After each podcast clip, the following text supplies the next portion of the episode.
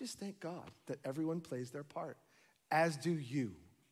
Which is why we're talking about the fruit that the Holy Spirit wants to give in our life. Let's just read Galatians 5 again, and we're making our way through all of these particular dimensions of the singular fruit called uh, that comes from the Holy Spirit. Remember, it's not nine different things, these are all things that are connected to what God is like. So, the fruit of the evidence of having the Holy Spirit is love, joy, peace, forbearance, kindness, goodness, faithfulness. And today we will look at gentleness, and then next week, and self control. And against such things, there is no law. I hope by now it's pretty clear that the Holy Spirit enables us to become more like Jesus. And so the reason God has given us Himself is so that we would be more Jesus like.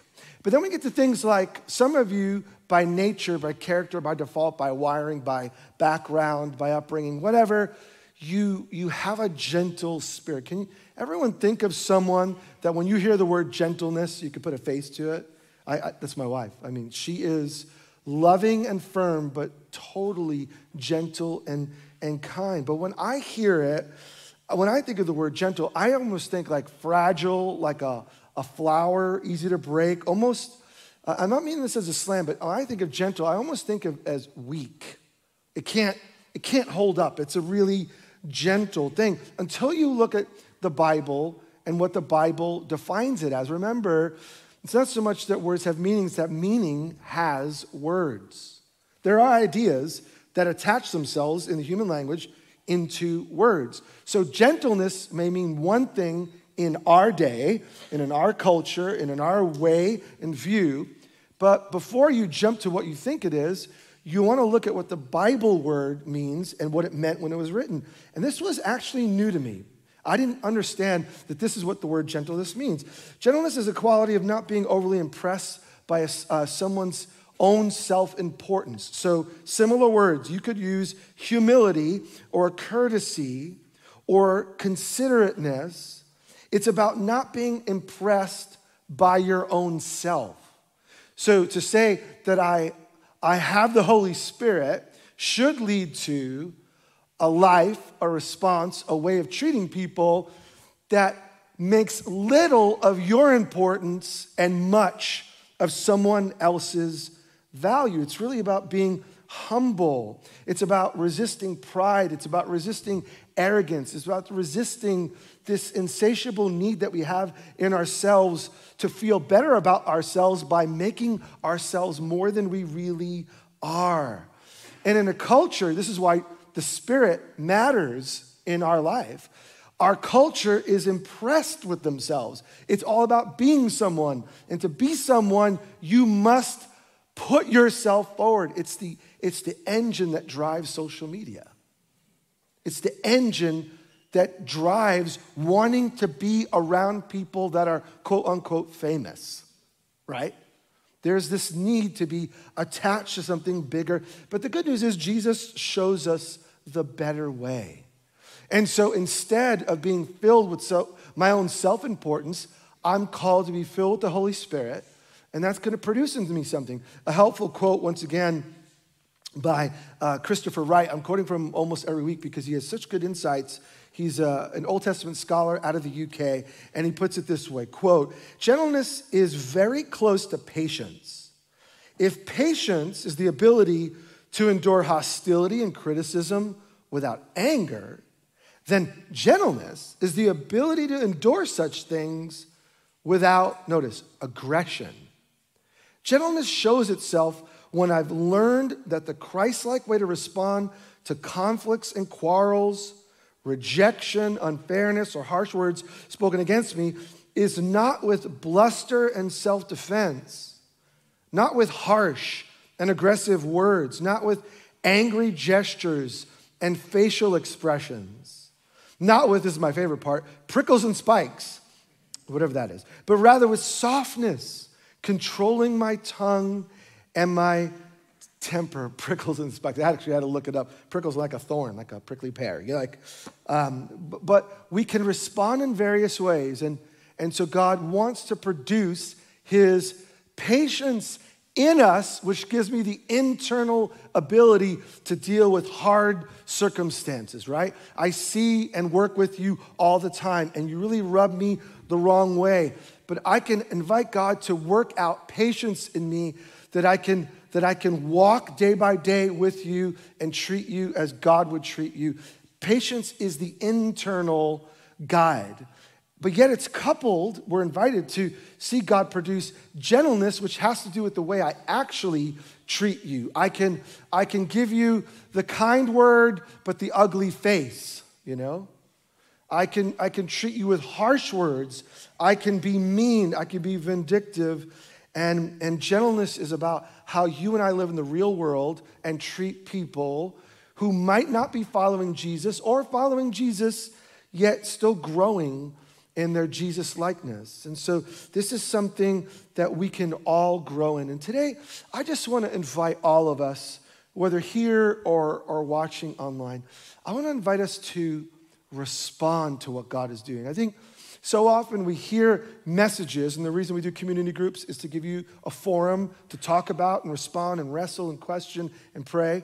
But today, since we're together in this space, I want to invite you to respond to the grace of God and I want to invite you to receive from his loving, kind, gentle soul, if I could use that word, whatever you need. And so, in a few minutes, when we finish our little talk on gentleness, we're going to invite you to receive prayer. And that takes a bit of gentleness in your own soul that's sometimes filled with angst about seeing, being seen as someone who might need something. I'm going to invite you to walk, physically walk, and receive prayer today uh, because we all need God. But that requires a humility in our own soul to say that, God, I know you're real and I know you're here and I know you're working and I want what you want. So I don't want you to be surprised. But towards the end, we've, we've kind of set up this gathering to give space for us to respond. So if there's just something in your life, as I'm talking for the next few minutes, that you feel like is not right with God, this is the place and this is the time. And God has set aside this little building and these chairs in this venue for us to humbly consider the goodness of God and say, God, I want what you want. So if there's a roadblock in my life, make it clean, remove it. If there's an attitude that's off, God, I want to be honest about that.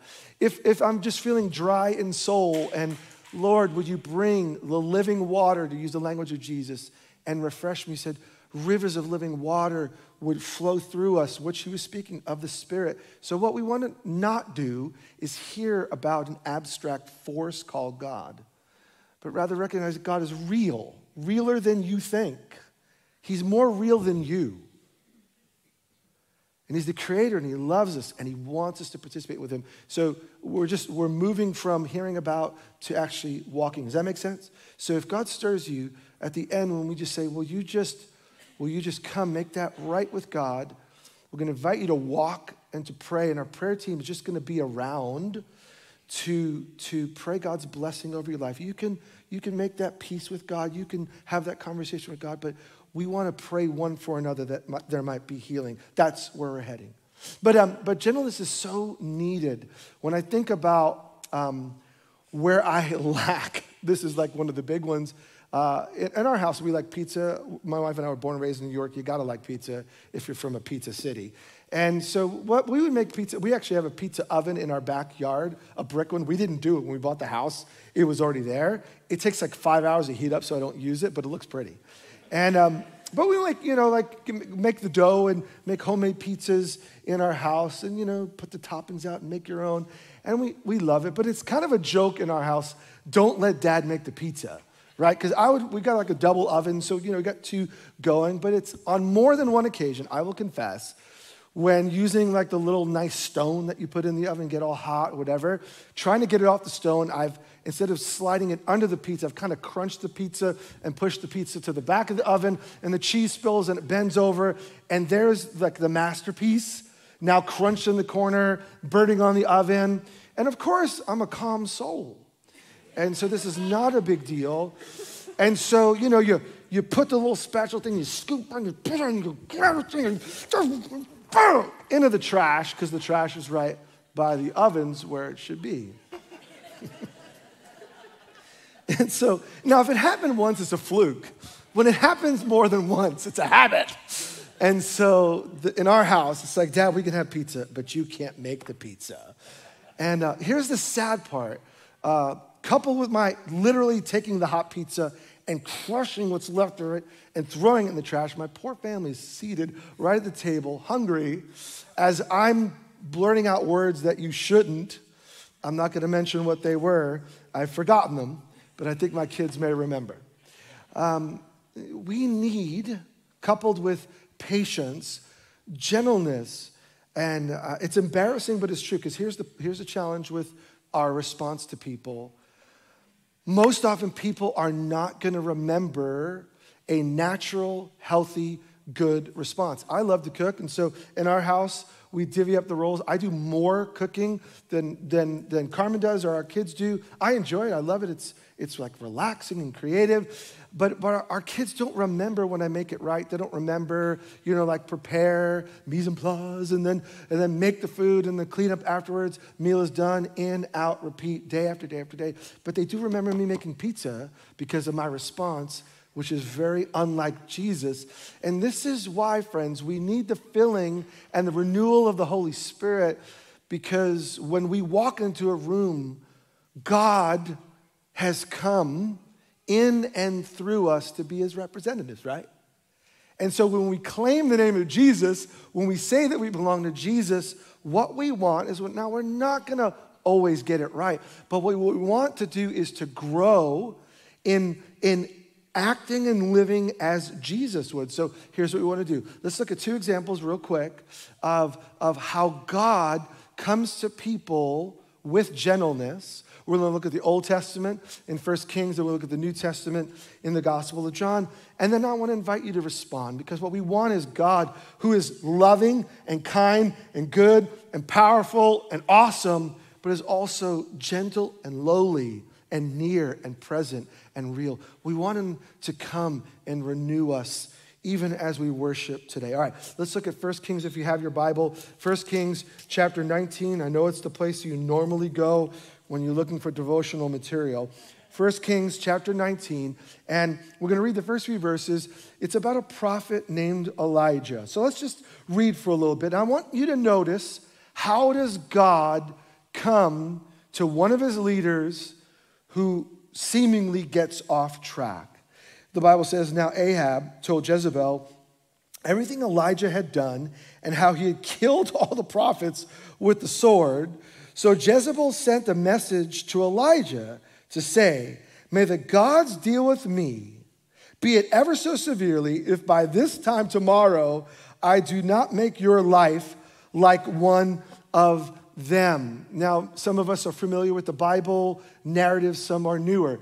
Uh, Elijah is a prophet, he speaks for God, and he's, he's, his calling is to hear God's words and to share God's words with God's people.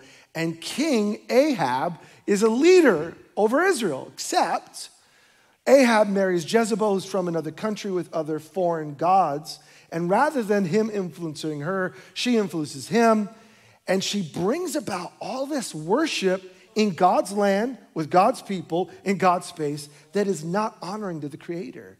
Instead of worshiping Yahweh, the God who made the heavens and the earth, who led them out of Egypt into the land of promise, the one who called them, like he was their father to these children, they started to worship the king down to the people, the Baals, these false gods, so much so that the prophets of this false god were flourishing, and because of Jezebel's influence, were growing, and she was murdering God's leaders. How's that for the king and his wife? Instead of leading with righteousness and justice, this is a total mess.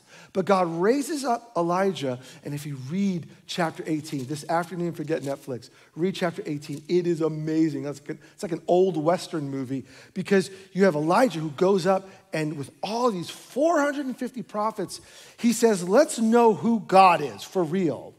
And so they set up two little places to worship. And, he, and Elijah just prompts these gods hey, we want to get to know your gods better. So set up a little sacrifice and, and let's see if your God will bring down fire. And the God that brings down fire to consume the sacrifice, yeah, that's the God we should follow. And, and if you read chapter 18, it's almost comical. All day long, these prophets are screaming and crying out and cutting themselves and saying, God, will you come? Will you come? Will you come? And silence. And then Elijah, so that everyone would know the true God, the real king, is Yahweh, he sets up a place to worship with 12 stones representing the 12 tribes of Israel, and he sets it up, and then he tells the others, douse it with water till a little ravine, a little trench around it is filled with water. And then Elijah calls out on God, who comes down with fire and burns the sacrifice, giving a visible, dynamic proof to the people. If you want to know who the real God is, the real God shows up and he's filled with shock and awe. Okay, so this is the setting for a God who's also gentle. So uh, Elijah, at this point, he's used by God to stop these other false prophets, but then Jezebel gets a word to this key leader I'm going to take you out. Notice verse 3. That's all the setup. Elijah was afraid and ran for his life. And when he came to Beersheba in Judah, he left his servant there while he himself went a day's journey into the wilderness. And he came to a broom bush, sat down under it, and prayed that he might die. I've had enough, Lord. He said, Take my life. I'm no better than my ancestors. And then he lay down under the bush and fell asleep. I love the Bible because it's filled with raw honesty. One day, he's this towering figure filled with confidence, 450 to 1, no big deal. Yahweh is with him. But then the queen threatens him after he's seen God come with power and he runs like a chicken. And I can totally relate. Ever been at church on Sunday, all is well, go back to your house and all hell breaks loose? Forget, forget going home. You made it to the car. And all hell breaks loose. And you get that email or you get that text or you have that meeting on Monday and it's as if God doesn't exist.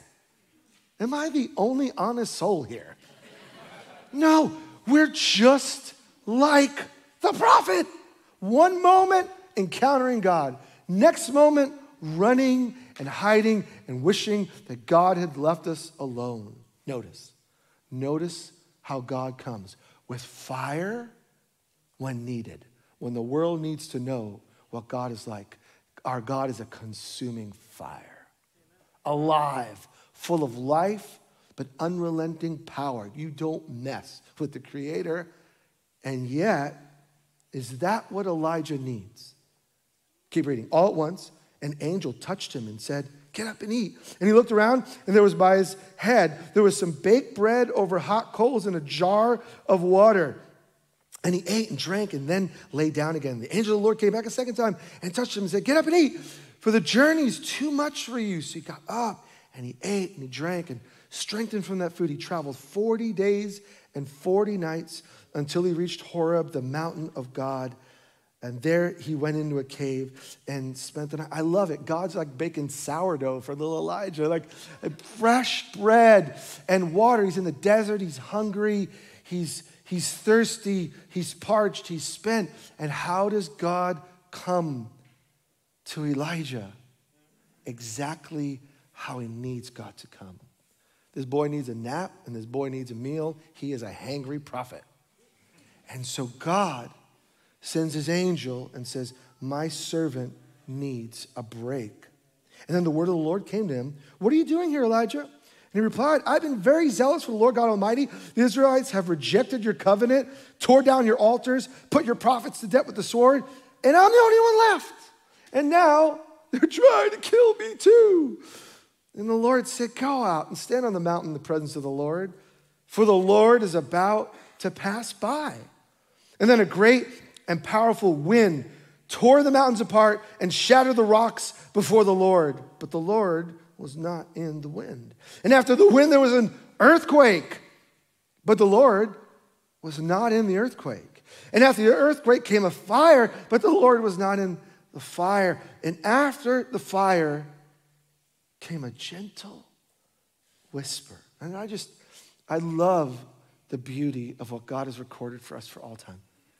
There are all these powerful signs, but what, what does Elijah really need? What do we need in the moment God comes to him as a gentle whisper? So just know this and write it down. Gentleness is, is power restrained. God shows himself in the fire for sure. And the earthquake, that, sure, he could do that. And, and all the visible big signs, but there are moments when we even need God to come to us with his power, restrained in gentleness. Now, the reason I say that is because gentleness can be mistaken for weakness, and nothing can be further from the truth. The Holy Spirit has not come to make us weak, He's come to let us be used by Him in all of God's power, but sometimes that power needs to be restrained. God could rebuke Elijah, God could, could, could slap Elijah, God could stop Elijah. But what does God do? He feeds him and he nourishes his body with water. He cares for him. The angels watch over him. And then he says, No, I'm going to come near to you with a gentle whisper. And if we kept reading, we won't for time. God reminds Elijah, there's a work for you to do. And even though he's running and hiding and, and, and is trying to flee from Jezebel, afraid for his own life, you know what God says to him? Get back. Here's my word to you. There's another king that I want you to anoint. There's a future for Israel. There's a future for you. Get back in the word. And let me tell you, friends, as I was praying and, and just thinking about this message today, I'm just going to literally read what I wrote because I was like, man, this is for somebody. So if this is for you, just receive it. That is a word for some of you today. Yes, God has used you in the past. You sense his presence. You've partnered with him to do all sorts of things. But you look at your life right now with genuine disappointment, regret, mixed with some doubt and confusion. Let me remind you God's calling you back gently. And by the Holy Spirit, sometimes it seems like God is whispering in our ears. We just know this is right or wrong. We know that something needs to change. Please don't ignore God's gentle nudge. Talk with someone today. In a few minutes, respond to God with prayer and a turning, a repentance.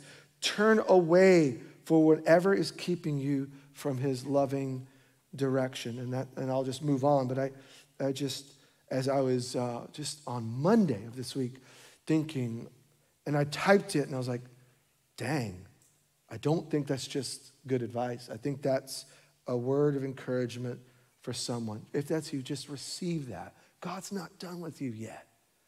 God wants to gently lead his kids back. Okay, so, so God is the God of the fire, God of the thunder, God of the earthquake but he, he appears to Elijah in gentleness. And then one example, more common, so we'll read it quickly because you already get it the moment I give you the reference. Why don't you turn your Bible to the right to John and go to John, um, or flip in your app, go to John 4, and let's just look at Jesus with a woman in Samaria. You already know the punchline because you see God approaching people with a humility, with consideration, with a genuine care.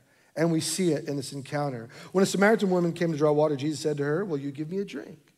His disciples had gone into the town to buy food. And the Samaritan woman said to him, You're a Jew, and I'm a Samaritan woman. How can you ask me for a drink? And then the interpretation, because we don't know, because we weren't there. Jews don't associate with Samaritans. And Jesus answered her, If you knew the gift of God and who it is that asks you for a drink, you would have asked him, and he would have given you living water. Sir, the woman asked, You have nothing to draw with, and the well is deep. Where can you get this living water? Are you greater than our father Jacob, who gave us this well and drank from it himself, as did his sons and livestock? And Jesus answered, Everyone who drinks this water will be thirsty again. Whoever drinks the water I give them will never thirst. Indeed, the water I give them will become in them a spring of water welling up to eternal life. And the woman said to him, Sir, give me this water so I won't get thirsty and have to keep coming here to draw water. And he told her, Well, go, call your husband and come back. I have no husband, she replied. And Jesus said to her, You're right when you say you have no husband. The fact is, you've had five husbands, and the man you now have is not your husband. And what you've said is quite true. And we could go on and read the entire encounter, but she's blown away by what Jesus knows that he should not know. And I want us just to see for a moment how astonishingly gentle Jesus is with her in walking through an opening moment, which is she's come to grab water for cooking, cleaning, and, and life. How Jesus perceives God has something more for her. He wants to produce in her life that rolls and grows into eternal life. She's a woman who's far from the knowledge of God and the love of God, and, and Jesus wants to draw her close.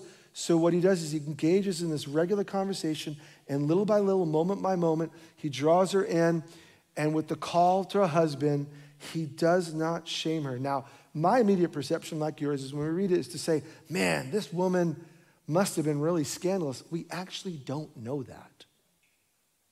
The text doesn't tell us why the divorce has happened. As a matter of fact, divorce was the right of a man in her culture, not a woman. It could be that these five disappointing, lame guys pushed her away and left her to suffer. We don't know. The, the text doesn't tell us. What we do know is that after five relationships gone bad and a current one that's not the way God intended, Jesus' words do not push her away.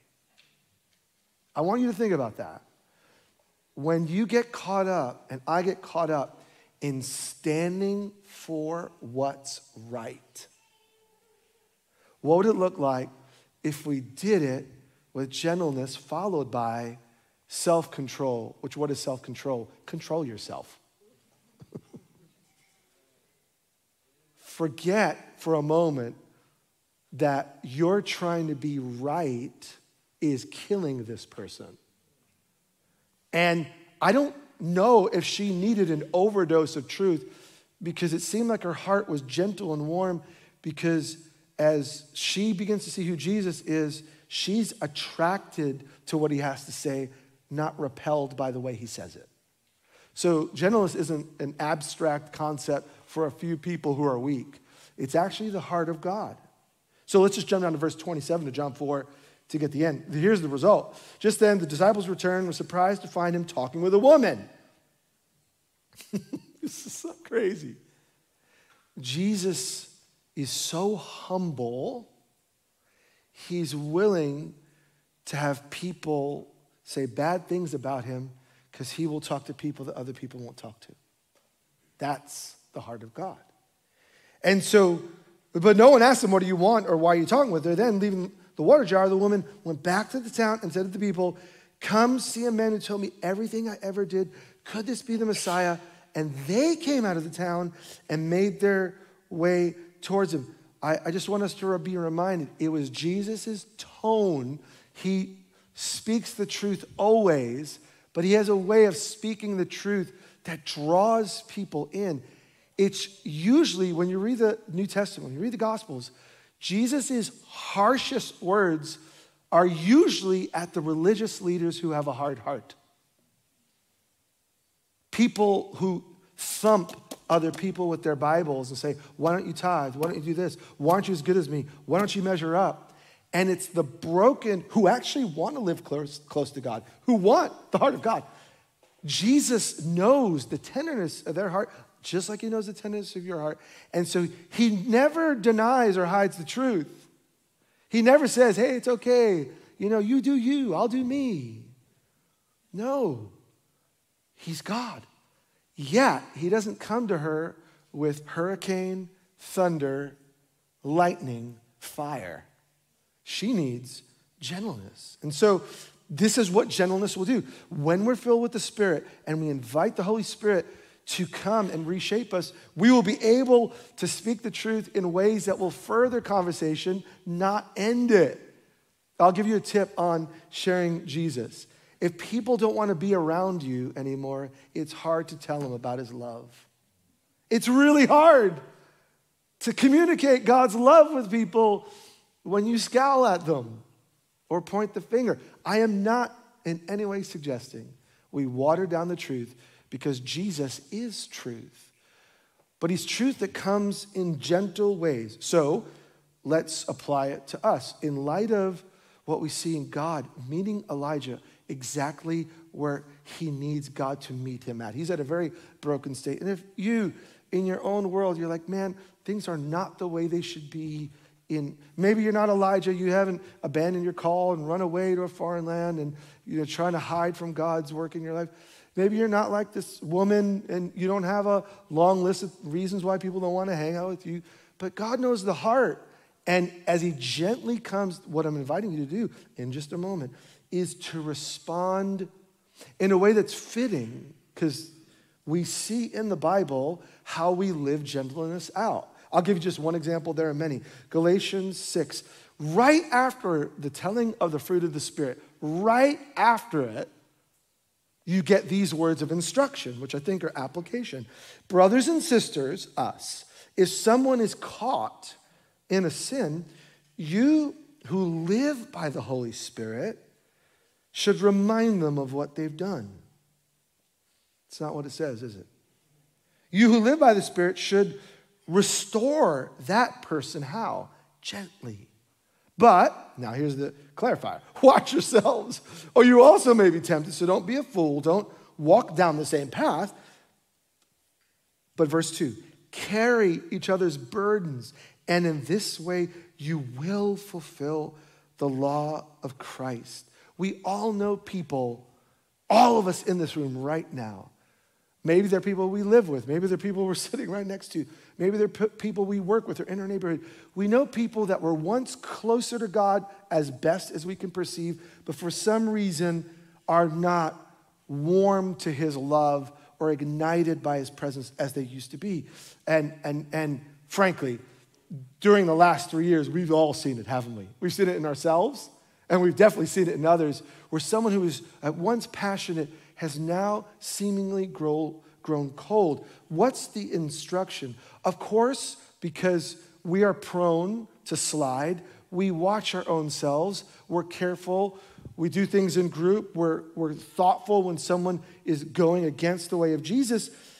But, but if someone, it, it's obvious that they're not in the right, we're to gently lovingly, not avoid them, not lambast them, not ignore them. No, restore. The goal for Elijah was restoration. The goal for the Samaritan woman is she knew God in part, but Jesus came so that she would know God in full. The goal is to bring people to experience life in Jesus.